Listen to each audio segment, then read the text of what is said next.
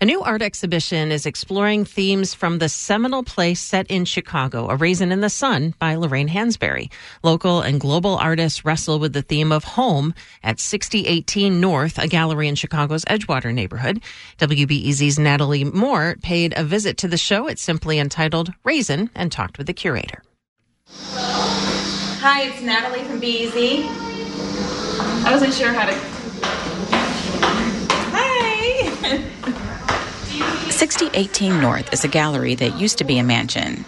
When I enter the foyer, there is a door that I can't seem to open.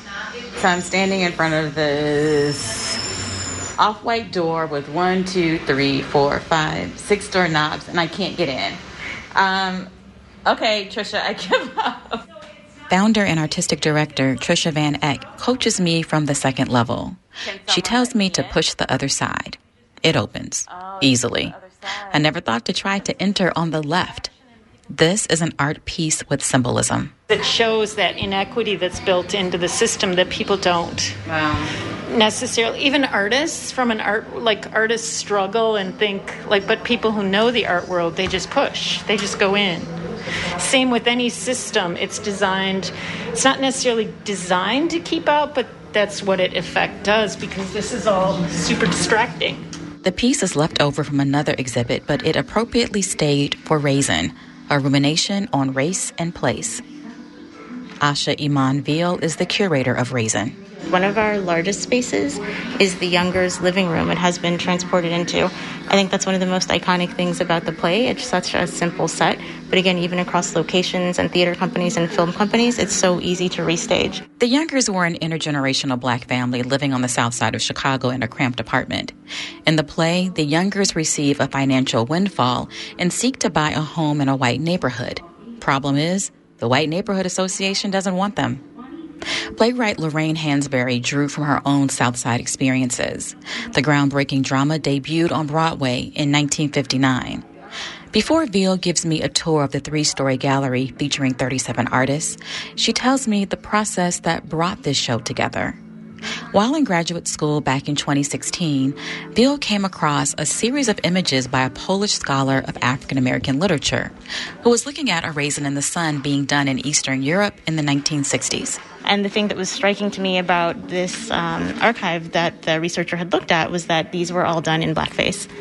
Um, they were, yeah. So again, I think there are a lot of immediate reactions and emotions that come up, but mine was actually curiosity. Veal moved past the minstrel nature to try to understand why Raisin in the Sun resonated with global appreciation. Even through my mask, Veal sees the shock in my face at all these photos of blackface from various productions. There were a lot of different political reasons. There was uh, the thought about black Americans at that particular history and time as being a force of rebellion or resistance against a, a larger, you know, American capitalism.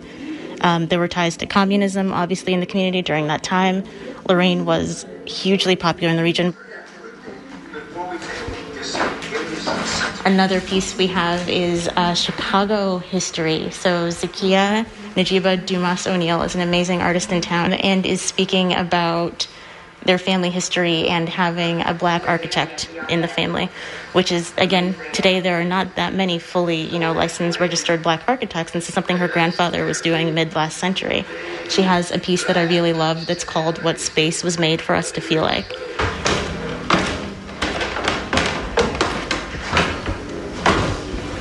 Another artist who's thinking about home um, outside of the city of Chicago but used to live in Chicago is Ziwan Yang. Ziwan grew up in Beijing, is queer, and wanted to think about heteronormativity within domesticity. So in their photo practice, the parents gender swap. On the second floor, the walls are painted an intentional color. Chicago based artist Amanda Williams in the Sherwin Williams color Raisin Purple. Amanda has a question um, that says, you know, what would what would housing segregation look like, or what color is housing segregation? And it is purple. It is this raisin purple. Back downstairs, two videos play from choreographer Kiara King as feminist homages to Beneatha, the fiercely independent and educated sister in A Raisin in the Sun. King explains this tribute to Act Two, Scene Two, a physical reenactment of angst and movement after she rejects advances from a potential suitor. Beneatha, she was a character that honestly I felt really connected to just with trying to find herself, trying to do more than what people expected of what she can do and who she can be.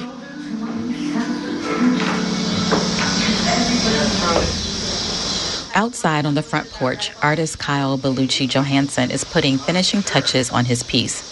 He spells out phrases with grass seeds on 66 welcome mats. The words come from a white member of the neighborhood association in the play. He is constantly smiling. He's sweating, not from heat, but from anxiety, and uh, and and he's delivering the most horrible racist news through this like polite, smiling face. Those fertilized seeds will turn into long green grass that will grow up through the mats. Visitors will trample the grass, which will go through a whole life cycle during the course of the Raisin exhibition. Natalie Moore, WBEZ News.